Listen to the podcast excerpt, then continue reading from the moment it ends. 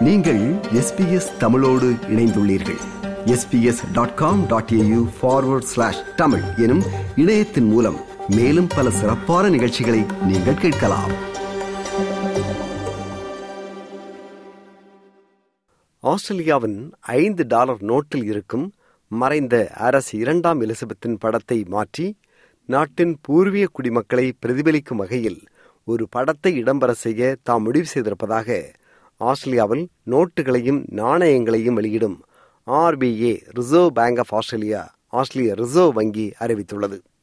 புதிய ஐந்து டாலர் நோட்டின் வடிவமைப்பு குறித்து அனைத்து ஆஸ்திரேலிய மக்களும் தங்கள் கருத்தை தெரிவிக்கலாம் என்றும் ஆஸ்திரேலிய ரிசர்வ் வங்கியின் ஆளுநர் மிஷேல் புலாக் அறிவித்தார்.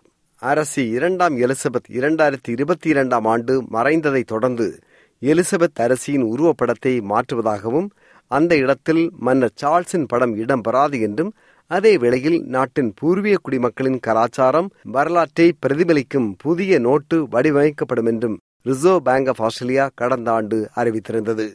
புதிய ஐந்து டாலர் நோட்டின் ஒருபுறம் கேன்பராவில் உள்ள பெடரல் நாடாளுமன்ற கட்டிடத்தின் படம் தொடர்ந்து இடம்பெறும் என்றும் ஆனால் மறுபுறம் ஐந்து டாலர் நோட்டின் படம் எப்படி இருக்க வேண்டும் என்று பொதுமக்கள் ஆலோசனை தரலாம் என்றும் ஆஸ்திரேலிய ரிசர்வ் வங்கி கூறுகிறது. ஆயிரத்தி தொள்ளாயிரத்தி அறுபத்தி ஆறாம் ஆண்டு முதல் ஆயிரத்தி தொள்ளாயிரத்தி எண்பத்தி நான்காம் ஆண்டு வரை என்று ஒரு டாலர் நோட்டு புழக்கத்தில் இருந்த காலகட்டத்தில் அரசு இரண்டாம் எலிசபெத்தின் உருவம் அந்த ஒரு டாலர் நோட்டில் இடம்பெற்றிருந்தது.